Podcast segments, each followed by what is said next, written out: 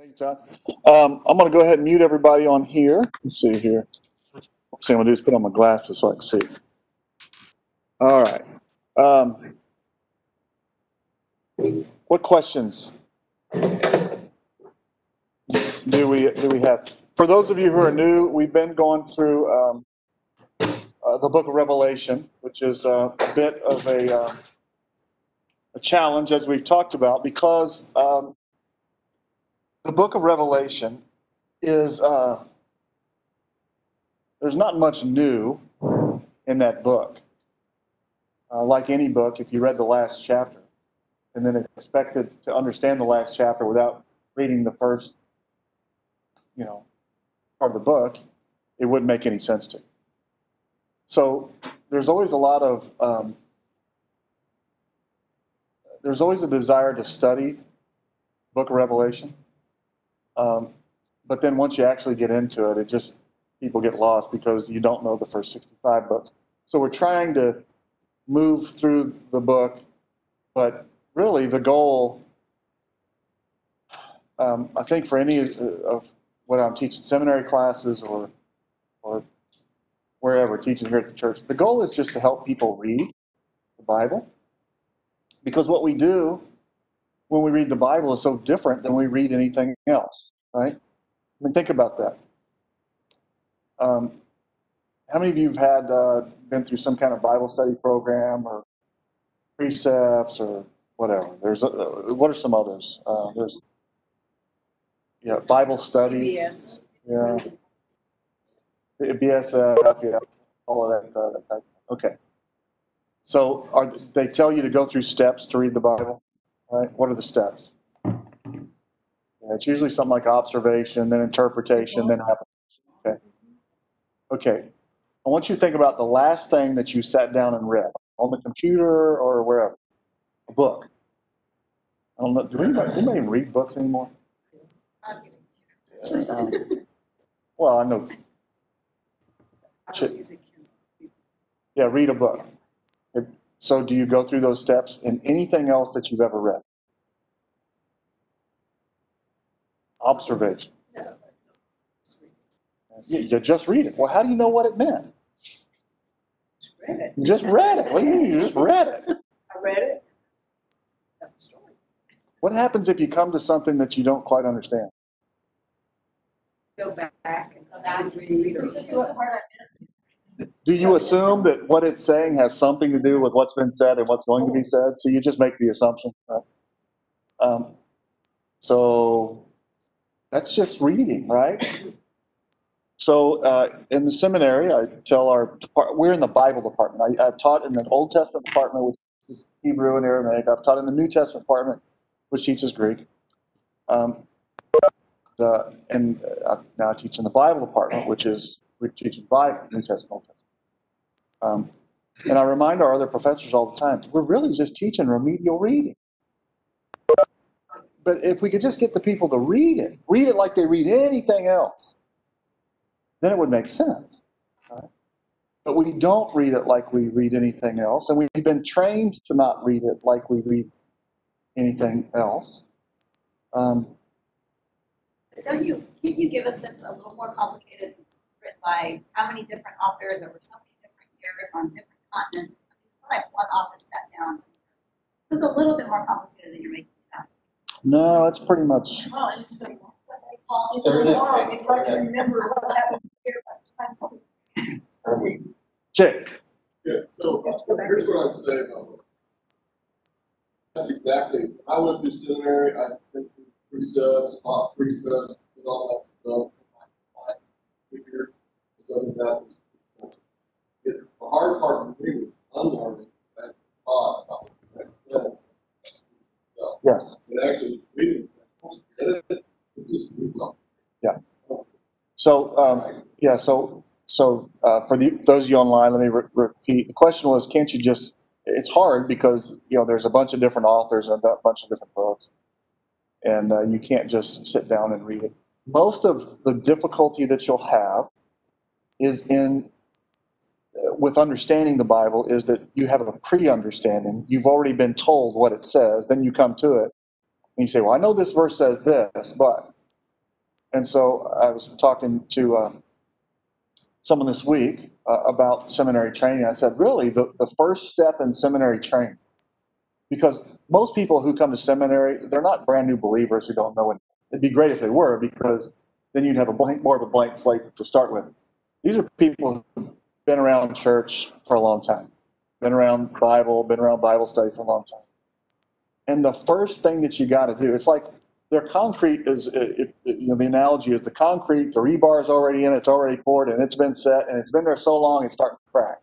Okay. Um, now, is all of the foundation that they built wrong? No, but you know what? It just it's cheaper just to jackhammer it all out of there and get rid of it all and start over. Okay? A lot of the stuff you're going to put back in the same places, but now you'll know why those things are put back in the same places. Does that make sense? Okay. So, um, See, I think Jack, so so it's it's reading in context. remember in Kim's Now, so so the um so so California. The the context. Let, us talk about context for a minute. The context within which the book the book of Joshua is written. Joshua, Joshua. Uh, Genesis, Exodus, Leviticus, Numbers. Then what's next? Deuteronomy. Then what's next? Joshua. Okay. Joshua writes in what, what's the context within which Joshua writes? The first five books, right? And so you're not going to understand the conquest. The conquest of what? Who's conquesting what? Who are the conquistadors? See there, that's Spanish, Jesse.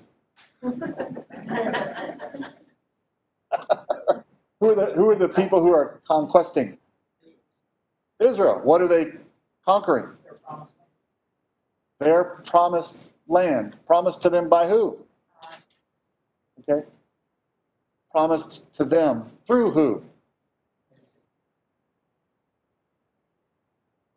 Abraham, and then Isaac, and then Jacob. And then uh, through the story of Abraham and Isaac and Jacob and the 12 sons who find themselves stuck down in Egypt for how long? 400 years, and they're going to be enslaved for 400 years. But then the Lord says, I'm going to come and I'm going to deliver them out. And he's telling this to Abraham, Abram at this point, in chapter, because he hadn't changed his name, right? He hadn't changed his name from Abram to Abraham. Uh, and so he's telling this to him in chapter 15 of Genesis.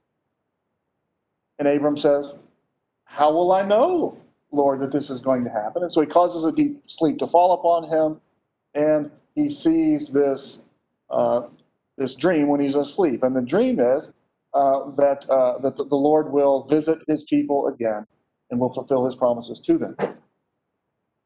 You got to know all this before you start chapter 6. You understand what I mean by chapter 6? What's chapter 1? Yeah.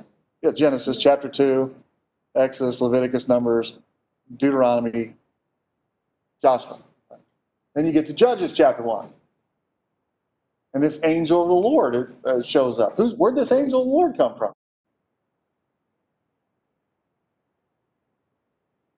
Chapter 2. The angel of the Lord showed up in chapter 2 when uh, the Lord says to Moses, I'm not going with y'all. Right, chapter 1, the promises, chapter 2, the deliverance. They're going in the land, and, and the Lord says to Moses, You know what, Moses? I'm not going with you, because if I go with you, I'll kill every one of them. My angel will lead you into the land. Right? So Moses dies. Where does that happen? Chapter 5, Deuteronomy. And then chapter 6, right? Who's leading now? And who shows up? Angel of the Lord. And he says, uh, shows up to Joshua. What does Joshua do? You remember? He asked this question Are you for us or are you against us? And the angel says, What? It's a Veggie Tale story, by the way. This is good. My favorite, by the way, where uh, where the angel of the, the Lord is. Uh, who's playing? Uh, I forget. I think it's the asparagus. But uh, But Larry, the cucumber, is playing the part of Joshua. And when he sees, it's the asparagus, isn't it? When he sees the asparagus, the angel of the Lord, he poof, falls with his face to the ground. And of course, the cucumber has no arms. So he's in the sand. And uh, this is where he's supposed to say, Are you for us or against us? But his face is in the sand. And so he says?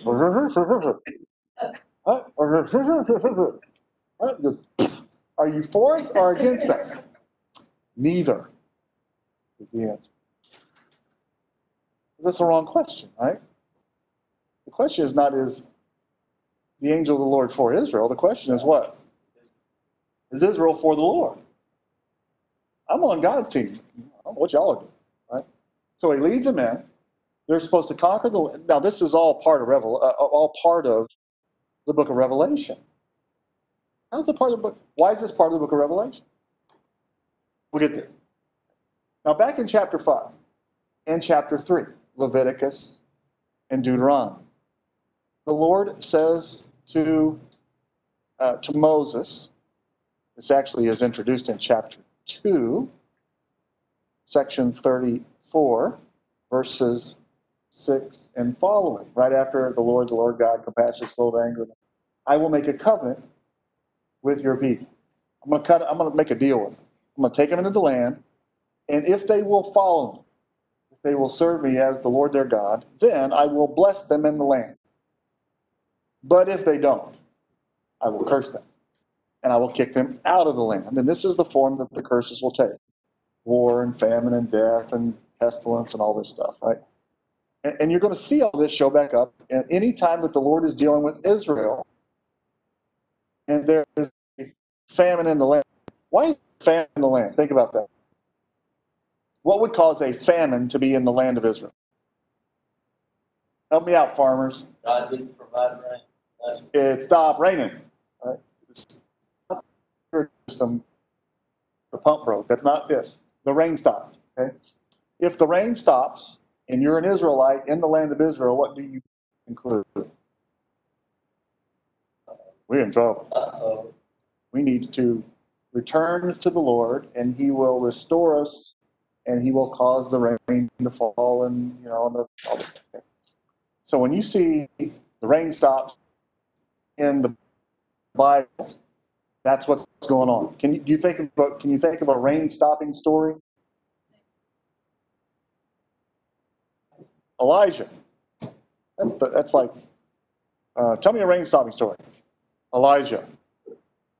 Right? And what was Israel doing to cause the rain to stop? Do you remember? They were worshiping which god? Baal. Baal. Uh, the rain stops, and the prophet comes on the scene and says, uh, "The rain stopped." Thanks for that, genius. We appreciate your commentary there. Uh, it's not that the rain stopped. Why did the rain stop? All other God. So what do you need to do? By the way, Baal was the god of rain. That's that's great irony. One of my favorite stories in the Old Testament is uh, is when Elijah is there taunting Baal. That's, that's just good stuff. Where is he? Maybe he went to the bathroom. Maybe he's busy. yeah. Um, and so, uh, so you know the story. Uh, Baal, uh, Elijah kills all the prophets of Baal. The rain comes, and and uh, and the story continues right along. So every time that you're dealing with war, famine, pestilence, all that stuff, that's the Lord's dealing with Israel to cause them to repent. Okay. In the days that the judges judged, there was a famine in the land. What's that uh, story? That's the beginning of what, what story? Ruth. There's a certain man whose name was My God is King, had a wife whose name was Pleasant, had two sons, sickly and wasting away. Why would you name your son that? Went to live in the land of seed. Moab, seed. Why would they leave the land? Because there was a famine in the land. Why is there a famine in the land? No rain. Why is there no rain? They're serving other gods. And she goes, uh, uh, you know, they go, and Elimelech dies. How do you interpret that? And Machlon, sickly dies and wasting away dies. But before they died, they took to themselves foreign wives. You're supposed to marry foreign wives, especially not Moabitesses. Right? That's particularly poor decision. Um, um, and so the rain uh, all of a sudden turns back on in the land of Israel. So what do they do? Time to go home, right? And so uh, Pleasant, who wants her name changed to Bitter, don't call me Pleasant, call me Bitter, for the Lord has dealt bitterly with me. Gets up and goes to return. And uh, her two daughters-in-law, do you remember the name of her two daughters-in-law? Ruth, which means female companion. And what's the other? You know Oprah. It's Orpah, yeah. It's, It's 11 o'clock. somehow Oprah was supposed to get her name. Anyway, uh, Orpah is, is means the neck, right? Uh, why? Because in the in the story, she turns her neck to go back to her people. In fact, who tells her to go back to her people? Naomi does. Go back to your people, your gods. What does Ruth say? It's not my God anymore. Your people, my people. Your God, my God. Where you go, I go. Where you die, I die. And then it says, it's translated poorly. Says, not even death will separate me from you. That's not what it says. There's a lot of italics there. Whenever you see italics in the Bible, it's because they're they're not translated. They're, they're go look at the literal translation. Okay, and what it literally says is, not even death will separate. Now, it helps to know a little bit of background there. Um, they had a family tomb. Her bones were going to be right there with Naomi's bones. You're stuck with me forever, is what she said. All right. Um, so they go back to the land of Bet Lechem, Beth Lechem, uh, Bethlehem, Bet house, Lechem bread. They go back to the house of bread, uh, and they meet Boaz. Boaz, you know the story. Does that make sense? Trying every time you see famine in the in in the Bible, every time, every time, this is this is how you are to understand. War, famine, death. It's the judgment of the Lord bringing it upon Israel to get them to do what? To return to the Lord to repent. Simple, simple. Okay. So if you know the covenant agreement in chapters three and five, that covenant goes all the way through the story. Are you with me? Did Israel keep their end of the covenant? Did they keep their, their end of the deal? If you follow me, then I will bless you. Did they do that? No, they didn't. What did they do? They went and worshiped the other gods. Yes? What do you expect? Why did they go worship the other gods? By the way, did you notice y'all are tracking along because you're tracking story? All of a sudden, this is making sense because it's story. As soon as we start talking about, you know, theology and whatever, and practical application for today, you know, whatever, you start going through these goofy steps, all of a sudden it doesn't make sense, right? Can I make stuff up? Sure, I make, I make stuff up all the time. In the days that the famine, uh, the days that the judges judged, there was a famine. You know, everybody lives in their day. Okay? And our day is different from their day. And we have different things that we have to address today than they had back then. But days can bring trouble. This is the kind of garbage that you hear all the time. This is, is Sunday school teachers. This is Bible. This, this is Pat. This is why you don't know what, don't know what's going on in this story. Does that make sense? Are there troubles today? Yes. Are they the same troubles as Israel? No. Did you have to have a Bible verse to know that? Uh, no. My troubles aren't even your troubles. My troubles aren't even, well, we have similar troubles, but you have to deal with your trouble more than I have to deal with your trouble. You see you see my point? See, that's practical application. No, but once you're talking about the story, oh, yeah. Bless your heart. Yeah. Yeah. Uh, Her trouble is the same as my trouble. It's right here. Uh, but once you start talking about story, all of a sudden it starts to make sense. And every verse, every sentence, every hard thing to interpret, you are to understand in light of what's come before it and what's following. Okay? So you can't interpret chapter 7, book of Judges, without 1 through 6. You can't interpret chapter 8, Samuel, Kings, Chronicles, Ezra, Nehemiah, Esther, Job, da, da. You, uh, you can't interpret any of these books apart from the story. You can't interpret the Gospels apart from the story. Now, so what happens in the story? Bring everybody up to speed. We've got some new people today, so I want to bring everybody up to speed. The more we talk about the story, the more you'll just be able to read Revelation. Oh, that's not right. So what happened in the story? Let's go back to the. Uh, when, when were the nations, plural, created in the story? Tower of Babel. Yep. Uh, chapter, um, section 11 in our little analogy. Okay. Chapter 11 of Genesis, Tower of Babel. Okay. The nations were created. Tell me about those nations. All godly people. No. Were there any godly people? Story doesn't say that. But God chose one man. From all the nations, he picks one man whose name means exalted father. Of Ram. Exalted Ram of father. Exalted father. And he said, I will make you a father of many nations. I will bless you. You will be a blessing. Uh, I will make your name great. In contrast to everyone else trying to make their own name great, the Lord would make his name great.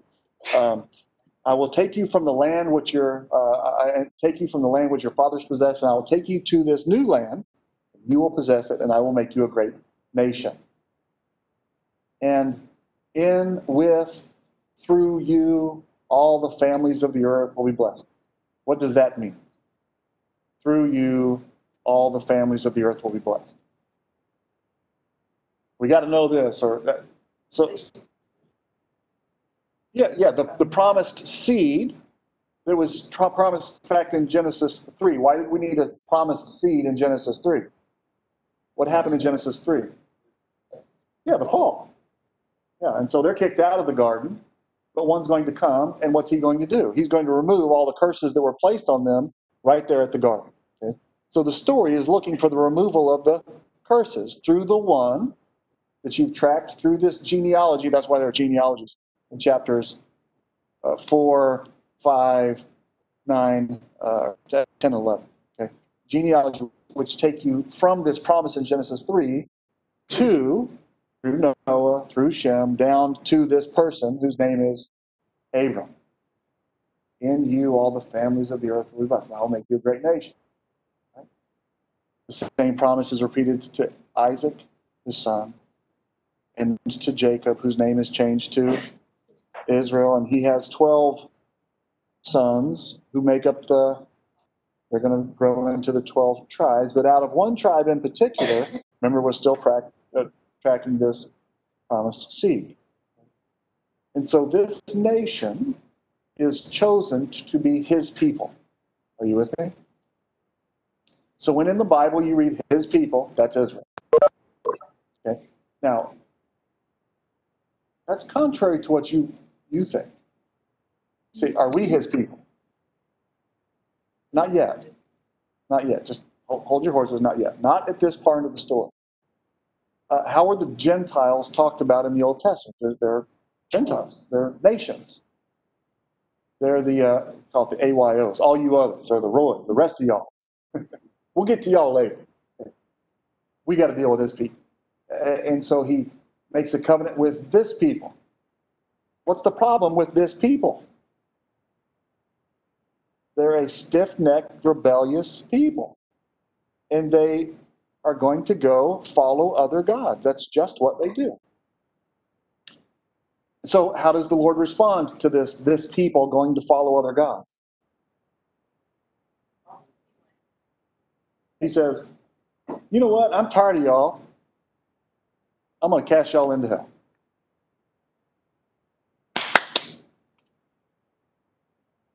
I'm glad he doesn't do that because that wouldn't bode well for some of us in here, me and Mike. I guess it's just me. that would not go. You with me?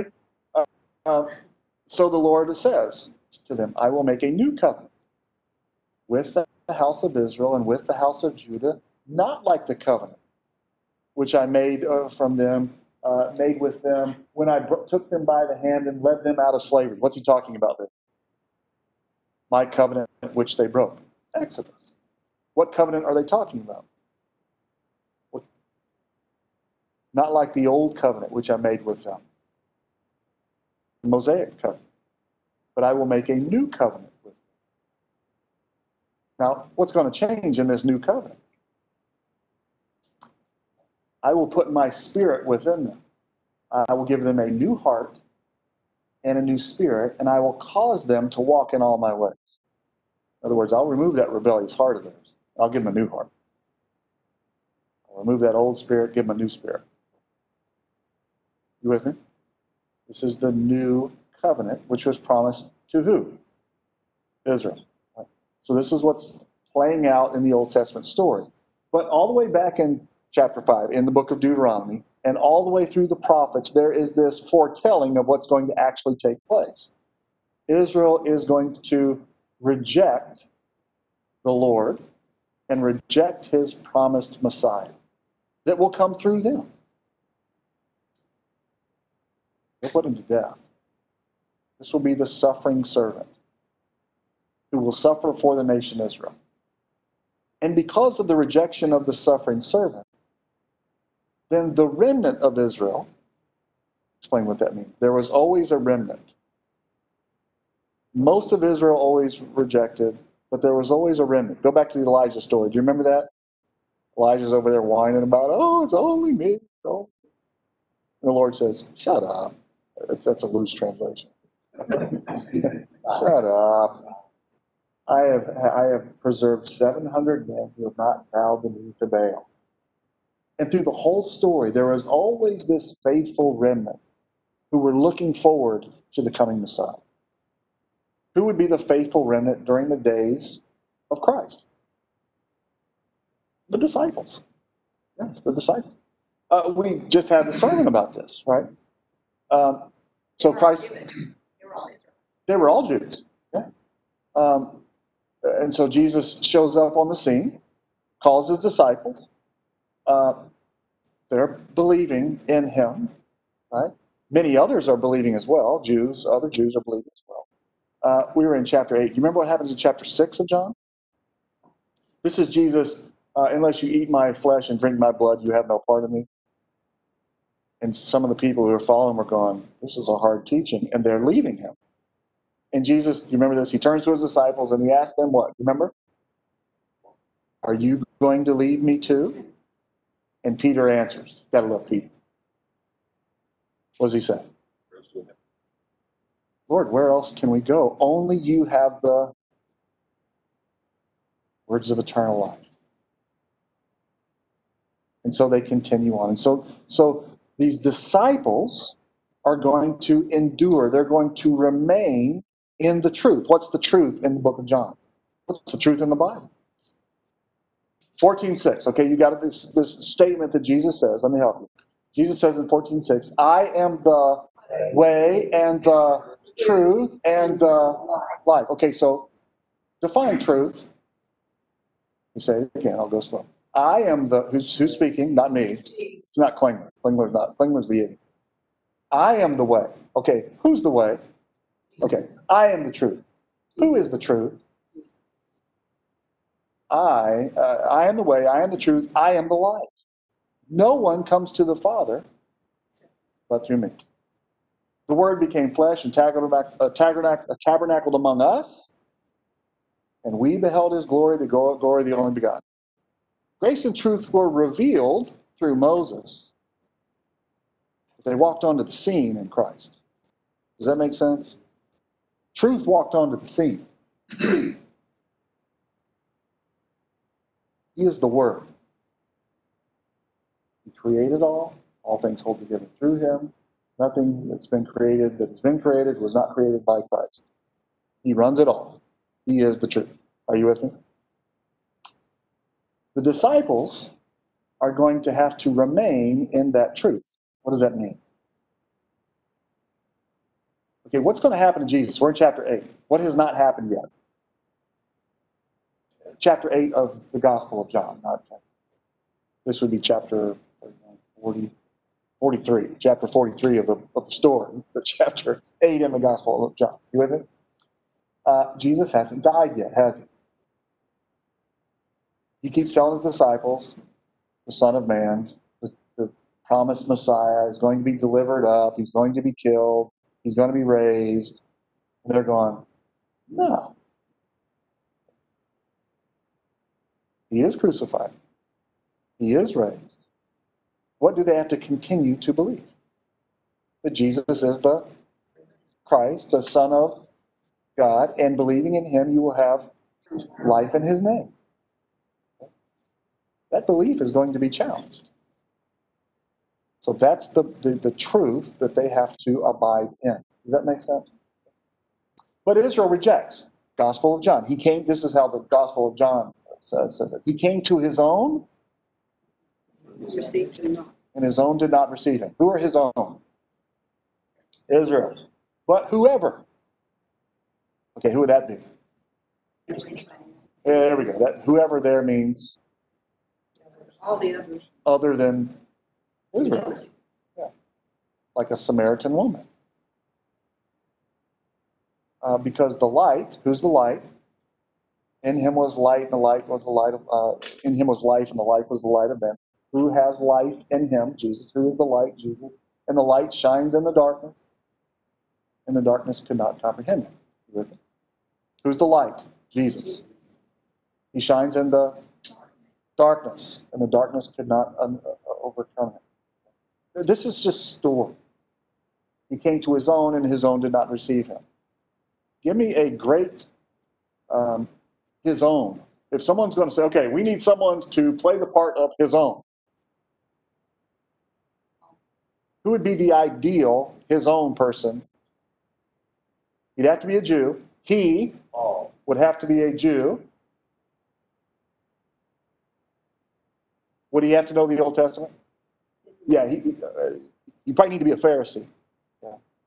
Uh, the teacher of Israel? Oh, that'd be good. Let's use him. The teacher of Israel. A Jew, man, Pharisee, the teacher of Israel.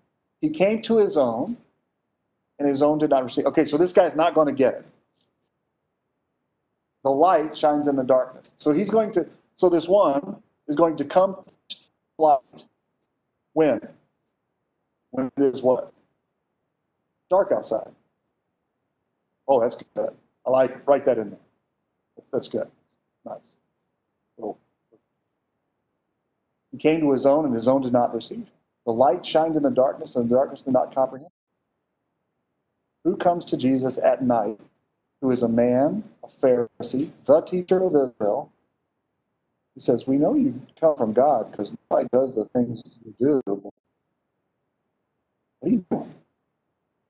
And Jesus quotes a bunch of Old Testament passages to Nicodemus. And Nicodemus goes, Huh? And what's the next chapter? Whoever. Okay, let's let's pick this person. This is how story works. Let's pick someone opposite. Uh, he wouldn't be a Jew, but a Gentile. Well, worse than a Gentile. What's worse than a Gentile than the Jews are? A Samaritan. Not a man, but a woman. Not the teacher of Israel, but different occupation. Yeah. Are you starting to see this? Not coming at night, but comes at day. And she gets it. And not only does she get it, she goes and tells others. This is how John is telling the story of he came to his own, but his own did not receive him. So in, uh, and every gospel writer tells the story different, but tells the same story. Israel rejects the gospel, goes to the, to the Gentiles. Now, who takes the gospel to the Gentiles? The Jews. Paul, in particular. Right? The gospel is being taken out to the world by the remnant in the midst of Israel's rejection. Are you with me?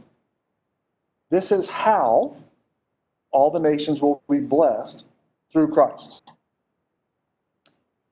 What's going to happen is the nations are going to be blessed through Christ. You with me? How it's going to happen is through Israel's rejection, the believing remnant, that is Christ's disciples, foretold in Isaiah, in chapter 8 and chapter 50. The disciples, uh, the eyewitnesses, are, are going to take the gospel to the nations. And the nations are going to believe. And this is how the Abrahamic covenant is going to be fulfilled.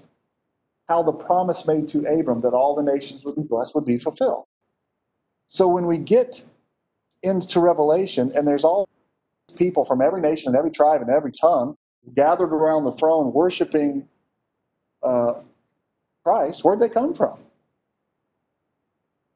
They came from the nation. How'd they get there? This is the story.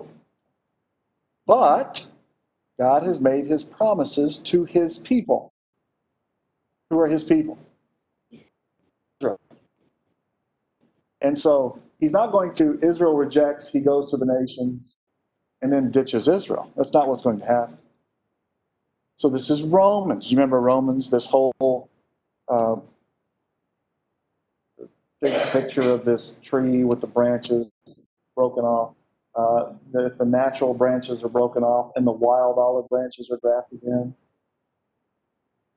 He's able to graft back in the natural ones as well. What's he talking about? Who are the natural ones that were broken off? Why were they broken off? Because of unbelief. What was grafted in? The unnatural ones, which are the Gentiles. Uh, and if he can graft in the unnatural, and he can graft the naturals back in. That's Israel. And so all Israel shall be saved. So we just keep reading, keep reading. Right. And so when we get to Revelation, guess what's going to happen? He's going to graft them back in. When's the first time you read that? I don't know. Deuteronomy 32. First time I read it. And every book after that. Do you remember Hosea? This is so easy because all the stories that you know, the only story that you know in Hosea is what? You only know one story in that whole book. I guarantee you nobody can tell me anything past chapter three or four. Talk to me about Hosea. Gomer, yeah, Todd's back there. Gomer, who's Gomer? Well, she wasn't. She didn't start as his wife. She was a prostitute, and uh, the Lord tells Hosea to go marry a prostitute. Why? A harlot. Why? Because this is an illustration. What is it illustrating? Israel has done what? Played the harlot and gone after other gods. And so you go marry her. He says, no, He says, oh, yeah. So you marry her and you have children. And the first child's name is God sows, Jezreel. The second uh, child's name is Lo Ami. Lo, not Ami, my people. Because you are not my people and I am not your God. Who's he talking to there? Those were his people. Now he's calling them not my people. And the third child is a girl, and her name is Lo Rahama, no compassion. For I will have no compassion upon And then in the book of Hosea, it talks about the Gentiles. The gospel going to the Gentiles. And then he will return to his people who are not his people, and he will have rahama, compassion upon them. And then he will call those who are not his people my people. Who is that? Okay, they were his people. Then he says, You're not my people. And then he's going to go to those who are not his people, and he's going to say, My people again. You with me? That's Hosea. You didn't need to, Revelation is not telling you what's going to happen, it's telling you how it's going to happen. Okay? Blow by blow, how it's going to happen. Does that make sense? Good? Um, Isaiah. Isaiah comes, he says, Y'all are worthless. You're going to be judged. Y'all like a vineyard, chapter 5. There's this a vineyard, and you know, you're worthless. You rejected the Lord. So you're going into captivity. All right, one chapters 1 through 9. 39. Chapter 40. Comfort, comfort my people, Israel, says the Lord. What's he doing there?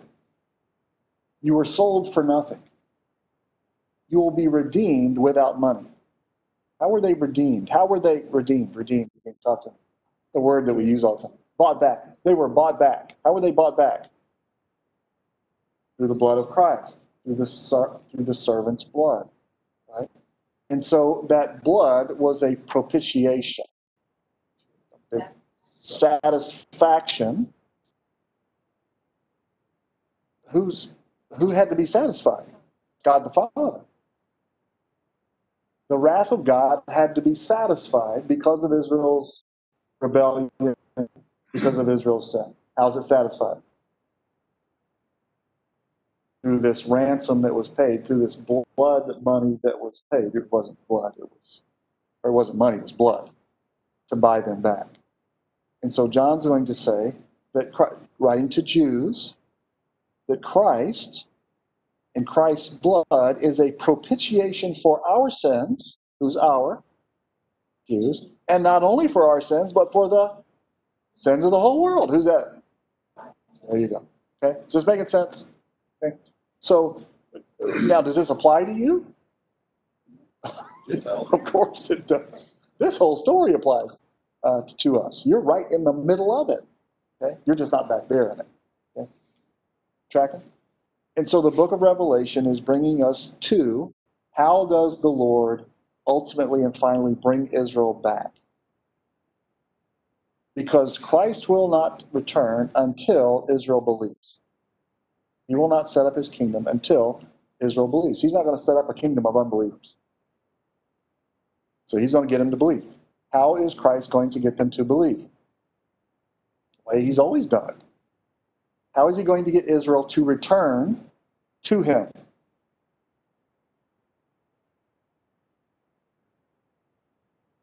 Talk to me.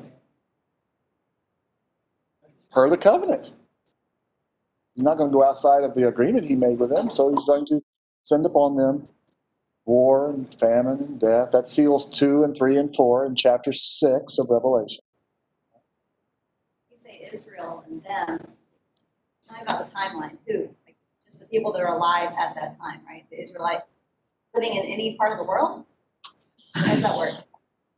The Lord has not forsaken his people Israel from being a nation before me forever.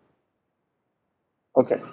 Turn let's turn to a couple passages. So it's important that we understand the promises that God made to Israel. Promises that uh, pertain to the future, okay? Uh, two passages, there are a bunch of them. Gosh, there are there in every single prophet. It doesn't every single prophet, that's all they talk about, the restoration of Israel. Okay? Let me give you two big ones. Uh, why are they two big ones? Because one of them is, is it actually uses the new covenant? Uh, and the other is talks about giving this giving of the Spirit to them. Okay, so turn to Jeremiah 31.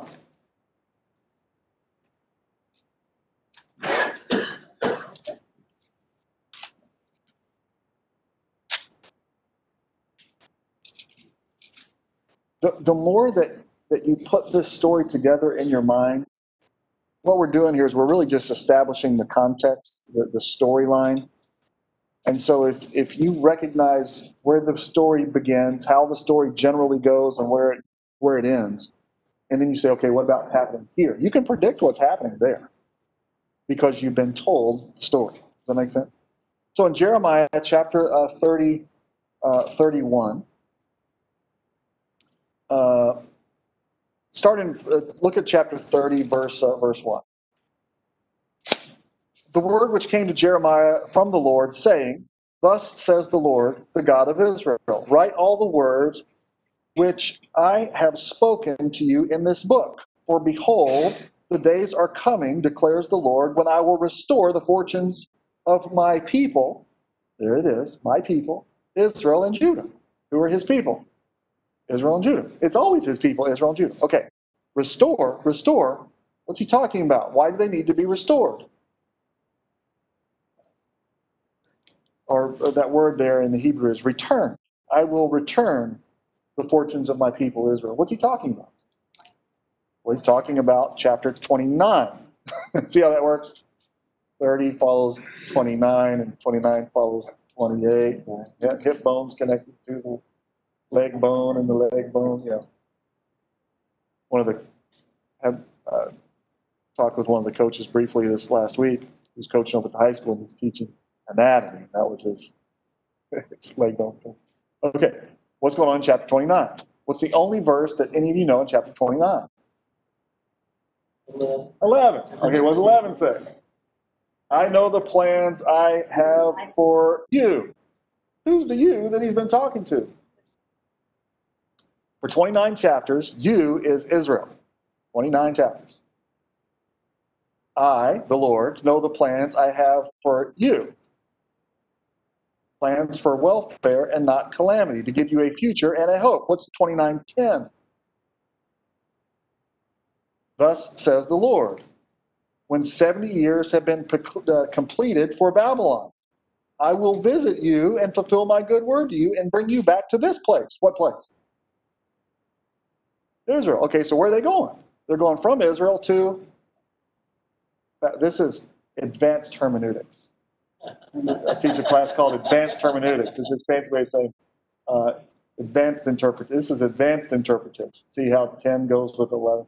Uh, so I will visit you and bring you back to this place. Okay, this place was Israel, Jerusalem. They're going to leave Jerusalem, and where are they going? For how long? Man, you guys are smart, Bible scholars. Okay. Now, this is, I know we've done this, uh, th- these passages are so helpful, but it just helps you. The more you orient your mind around the story, the more it just, it just makes, it starts making a whole lot of sense. Now, they're going to be kicked out of the land for 70 years. Why? For what purpose? So that they would repent.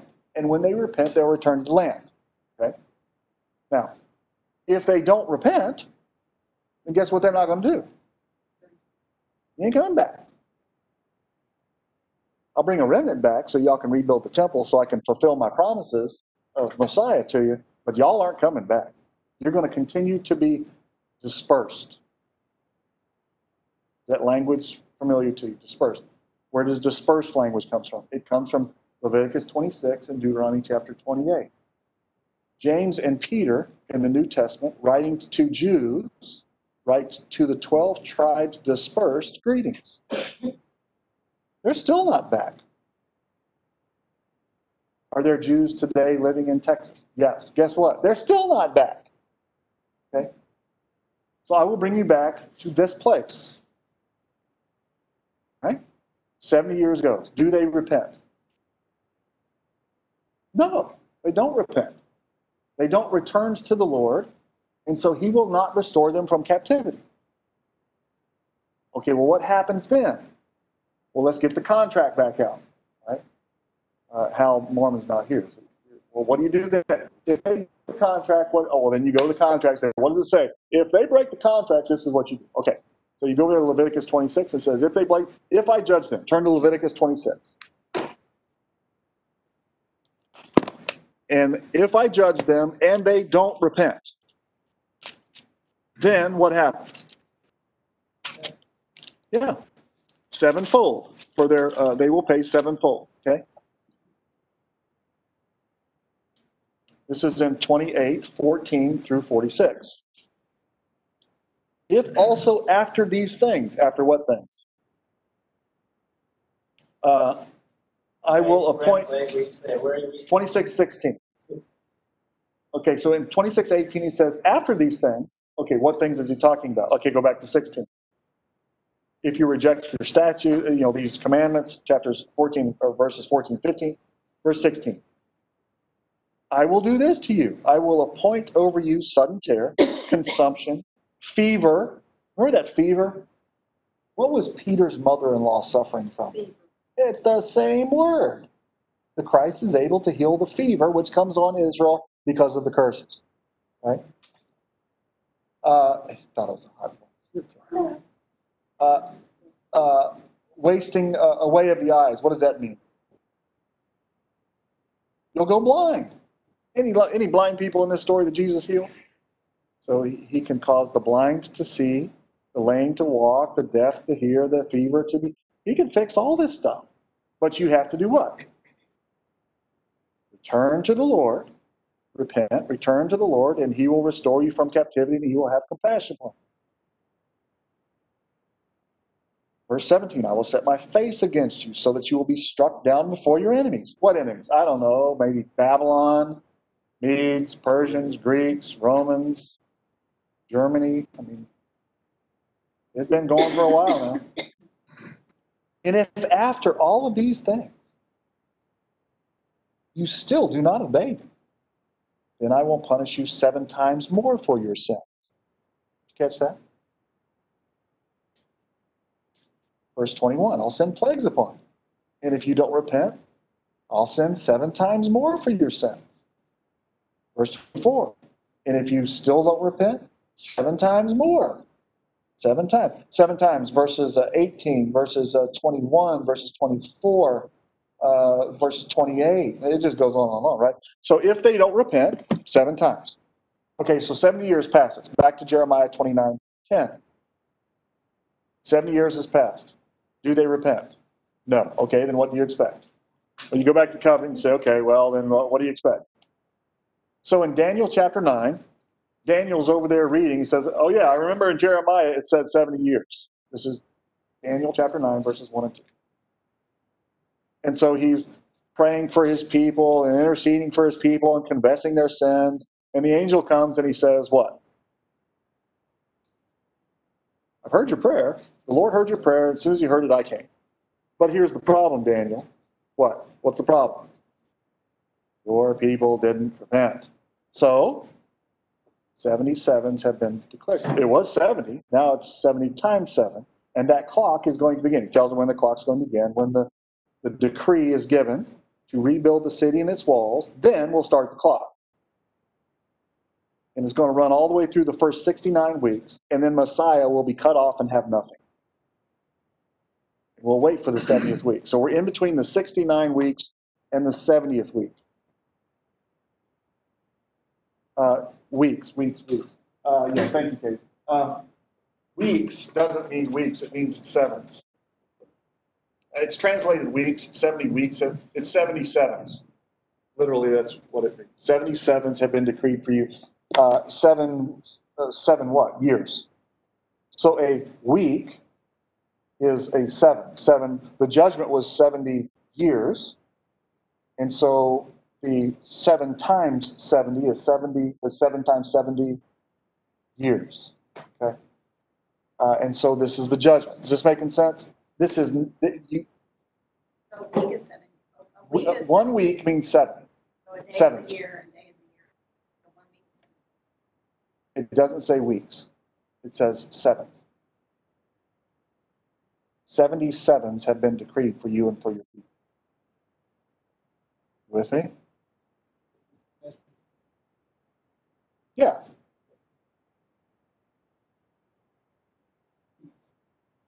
Is, is seventy times seven.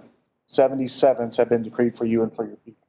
The original seventy was years, and so it's seven times 70 years have been decreed for you and for your people. Does that make sense? It's translated weeks. It shouldn't be, okay? Um, the way that, uh, it, it can mean week. Why? Because a week is made up of what? Seven days, right? Uh, if I said a seven of months, it'd be seven months. I said a seven of years, it'd be seven years. That makes sense? This last 70th week, last 70th section of seven, last seven year period, will become the focus of all of God's restoring Israel. Okay? Back to Jeremiah, so 29, judged for 70 years. But at the end of 70 years, or at the end of the judgment, I will bring you back to this place. I will restore you. And then chapter 30 of Jeremiah looks towards that restoration. Chapter 31. At that time, declares the Lord. When uh, uh, verse chapter 31 verse 1 i will be god of all the families of israel and they shall be my people what's he talking about there they were my people. They're not going to be my people. Why not? I'm going to kick them out of the land. They'll go follow other gods. And then what? I'll bring them back to be my people. There we go. All right. Verse 31, 31, 31. Behold, the days are coming, declares the Lord, when I will make a new covenant with the house of Israel and with the house of Judah, not like the covenant which I made with their fathers in the day that I took them by the hand to bring them out of Egypt, my covenant which they broke, even though I was a husband to them. Remember, I was a husband to them. They played the harlot. Therefore, Hosea, you go marry.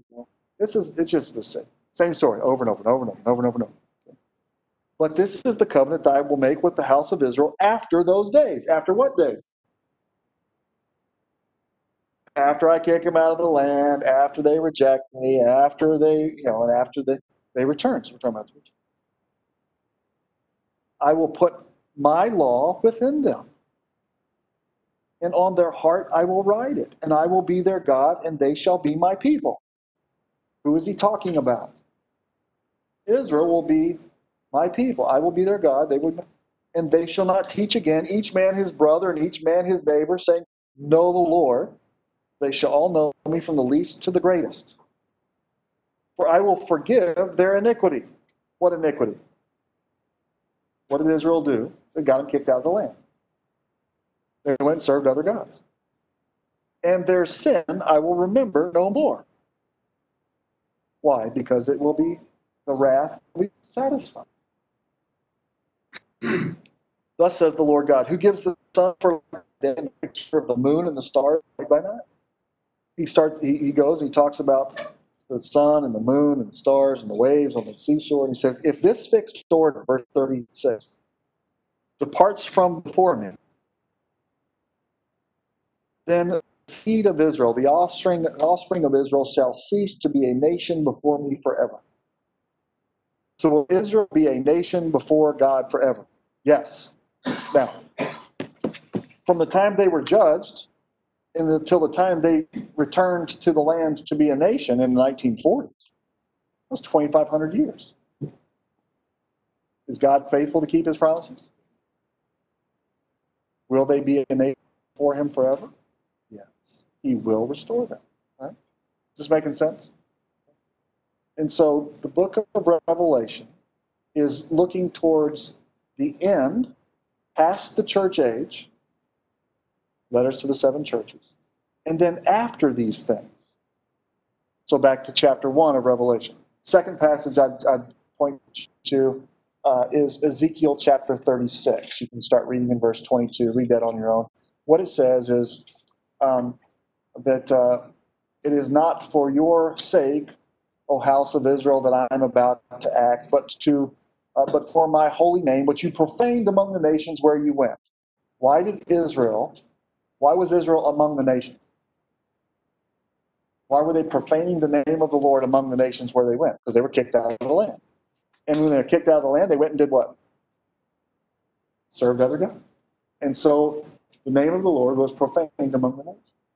And so I'm going to act, and I'm going to bring you people back into the land which your fathers possessed, and you will possess it. and I will multiply the rain, right?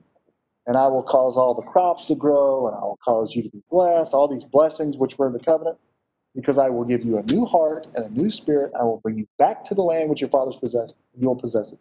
Then the nations will know what? That I am the Lord your God. Then the nations.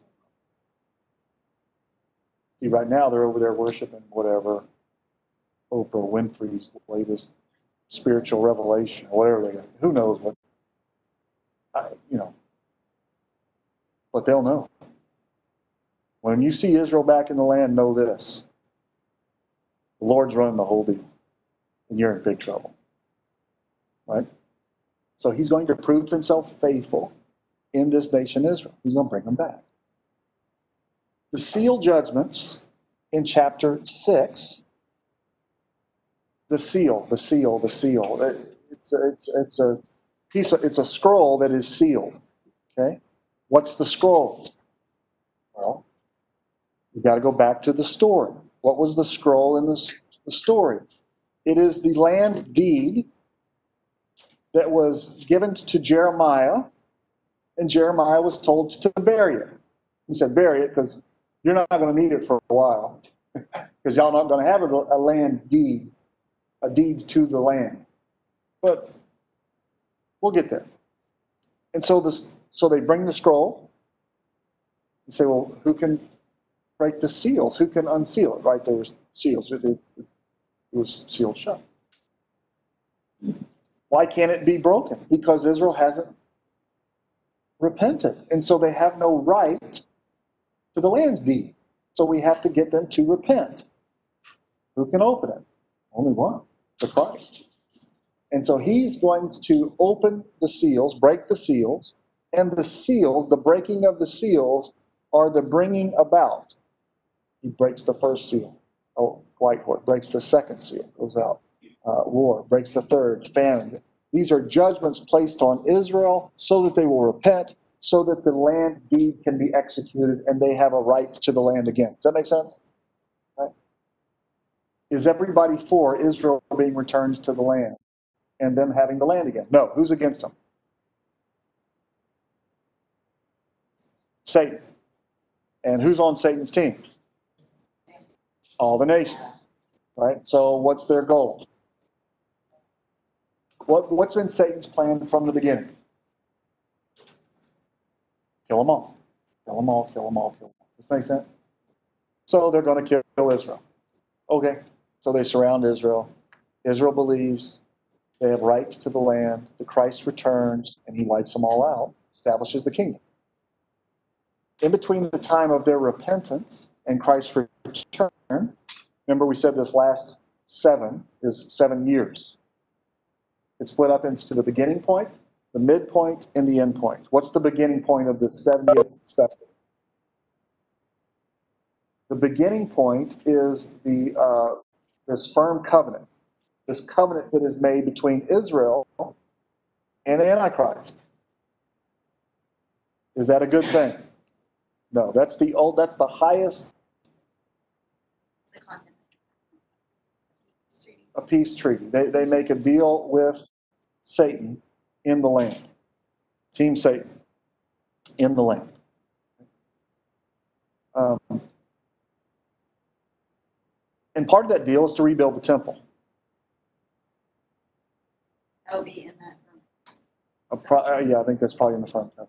At least at the mid, the, the, the middle point is what is called the abomination of desolation. It is where Antichrist enters in to the temple, so the temple has to be rebuilt by the time of the return of Christ um, on the earth to establish his kingdom.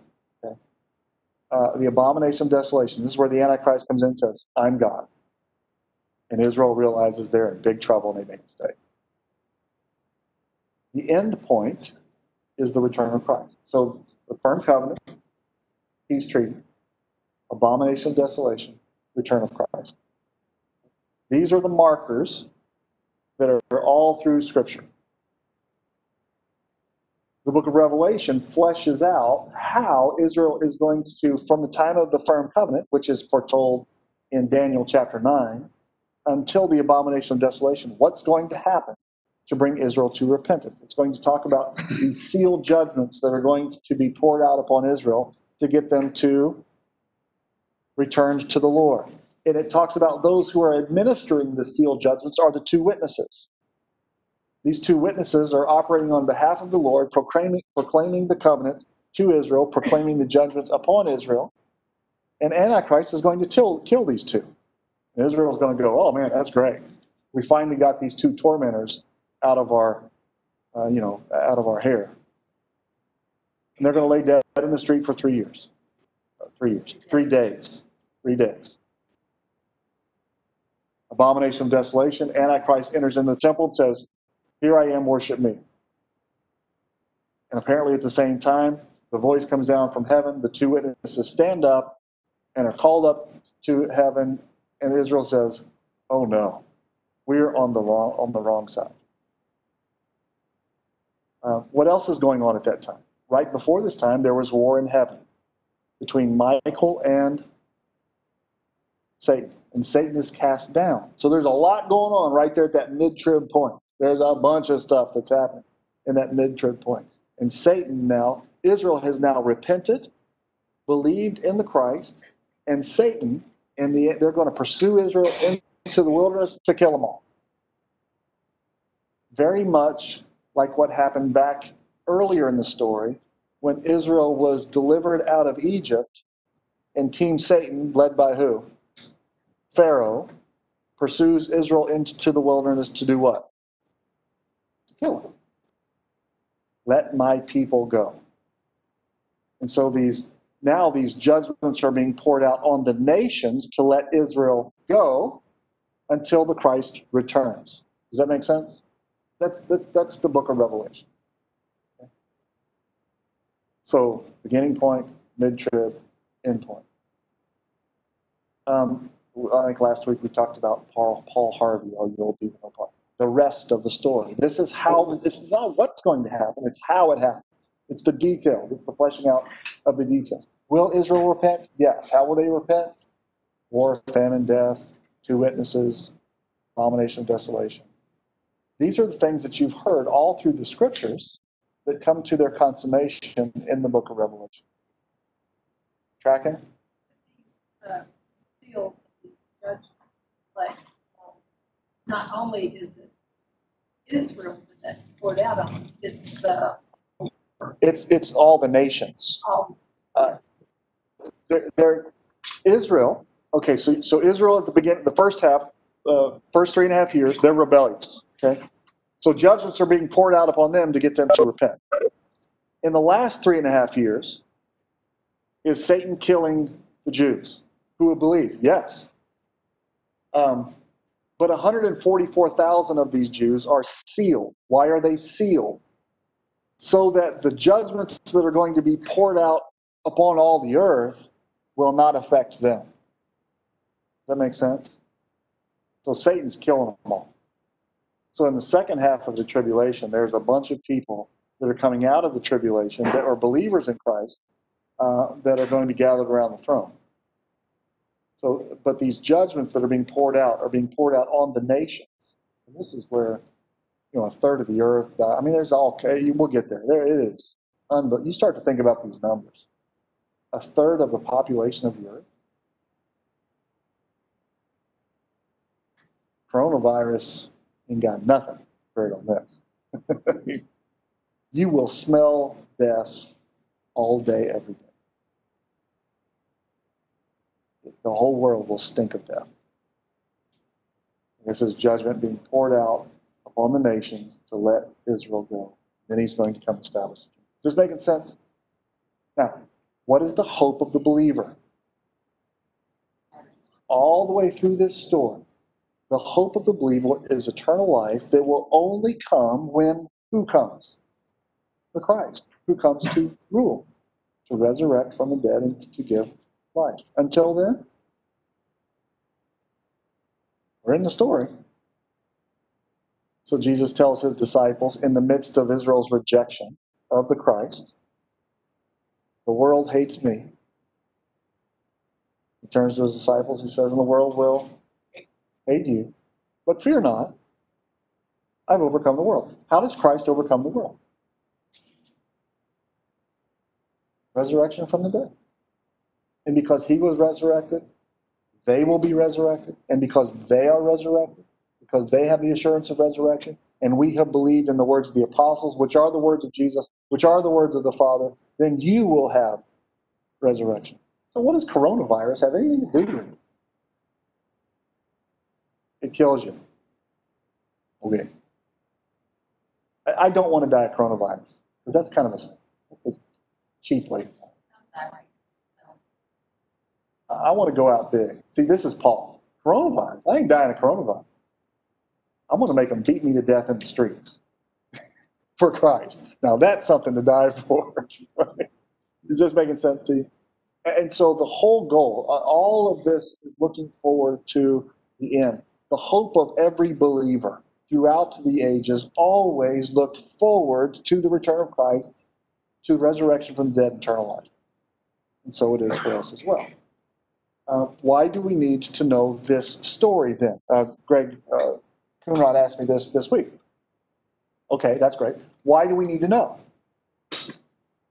Throughout this whole story, the Lord has always told his people what's going to happen for two reasons.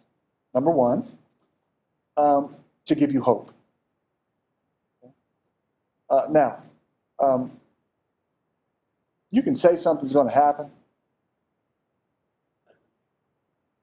but that that doesn't give me hope unless I have some reason to believe that since you've done it in the past, you can do it in the future.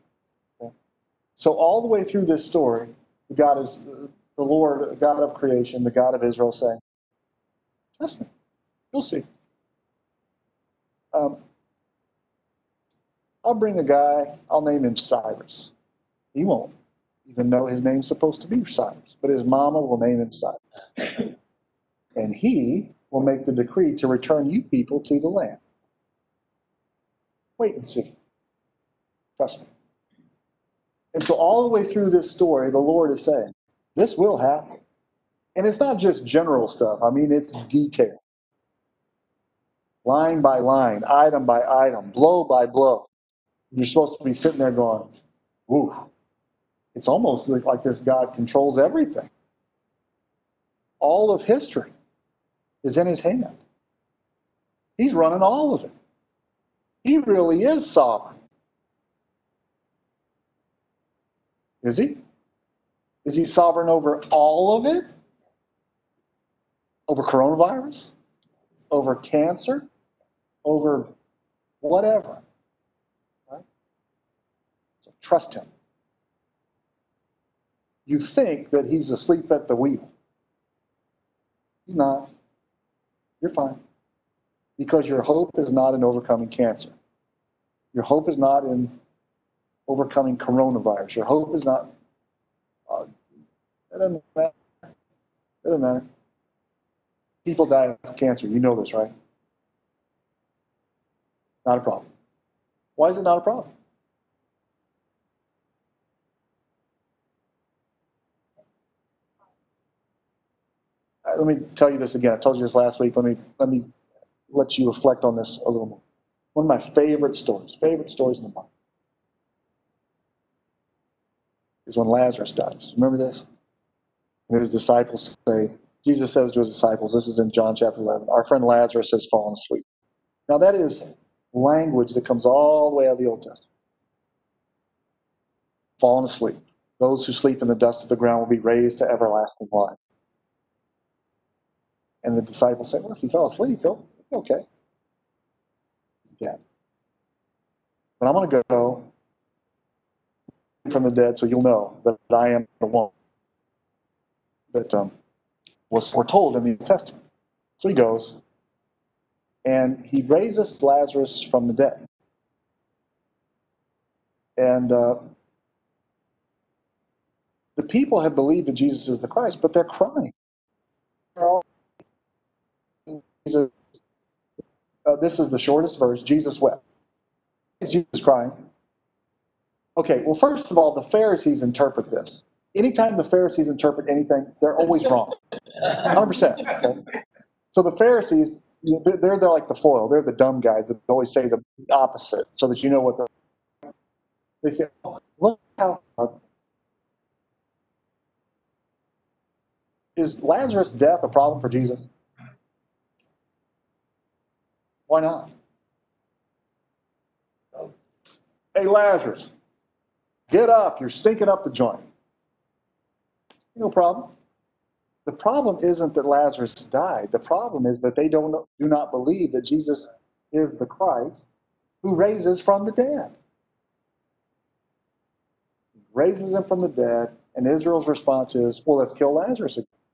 That is the funniest thing I've ever heard in my whole entire life. Your death is not a problem at all. At all. If there is eternal life. If there is resurrection from the dead, you have nothing to fear. There's nothing they can do. This is Paul's theology. This is what Paul believes. You mean I get to be beaten for Jesus? What a deal. I get to suffer for Jesus. That's the deal. Paul, Paul would say, I'd rather suffer for Jesus than suffer for coronavirus. So let me suffer for Jesus. Uh, Paul, we will beat you to death. What a deal. I get to suffer and die for my Lord. It's 12 o'clock. And they say, okay, well, then we won't beat you to death. We'll beat you almost to death. He says, even better. I get to be beaten daily for my Lord. You have nothing to threaten me with, says Paul. So, does the world have anything to threaten you with? Can kill you.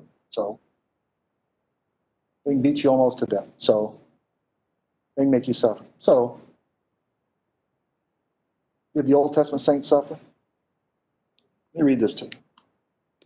This is the writer of Hebrews, how he encourages Jewish believers to continue to endure.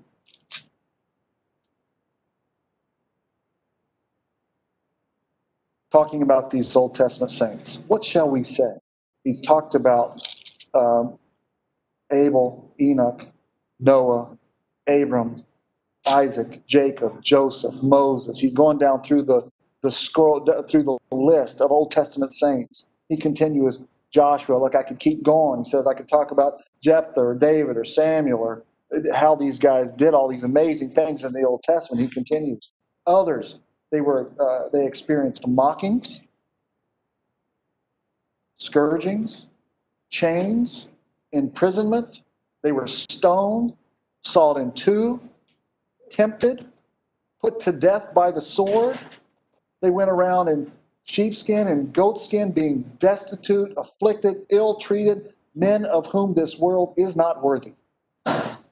Wandering in deserts and in mountains and in caves and in holes in the ground, and all of these having gained approval through their faith, never received what was promised. They gained approval through their faith. Gained approval by who? By God. They had the stamp of approval of God on them. And they never received what was promised. What was promised? Why did they endure these things? Because what was promised was eternal life. Therefore, the writer writes, since we have been surrounded by such a great cloud of witnesses who are faithful even to the point of death, let us lay aside every encumbrance and the sin which so easily entangles us. And the sin there is getting caught up in, oh, the fret and the worry of it. Let us run with endurance the race set before us, fixing our eyes on Jesus, the author and perfecter of our faith, the completer of our faith. Why has he completed the faith? Because he was raised from the dead. So there's your hope as well. Same application, same exhortation, still applies. Nothing do to it. Amen? All right. We're going to get into the details. We've got everybody up speed. We're going to get into the details next week. Chapter 6, chapter 7, chapter 8, chapter 9. Seal judgments. Answer number two. What's answer number two? Greg asked you a question. About why do we need to know this? There were two answers. Hope. Number one, hope. And number two, um, so that you can validate the one in whom you put your, placed your hope. He got a track record. He's been calling shots for a long time, and they've been coming to pass one after another, after another, after another. And he missed one yet. And if he hadn't missed any yet, guess what? You can trust him in the future. Right? So let's write the book of Revelation so that you will be encouraged. It's going to come to pass. Lord, thanks for our day, for our time. Um, be with uh, the pastor today, his family. Thanks Alan, his faithfulness, and uh, Lord, thank you for uh, your faith. That, uh, that you are a God who keeps his promises. And so we can trust in that. Help us to be faithful even to the point of death if necessary. Thank you for your son who loved us and laid down his life for us. And so we have the promise of resurrection from the dead through him. And thank you for the Spirit that you have sent to embody the church, to gift the church, to fill the church, and to use each member of the church for the building up of the body of Christ, the church, works of service until he returns. So it's in his name. Amen. Thanks, guys. Next week, continue on.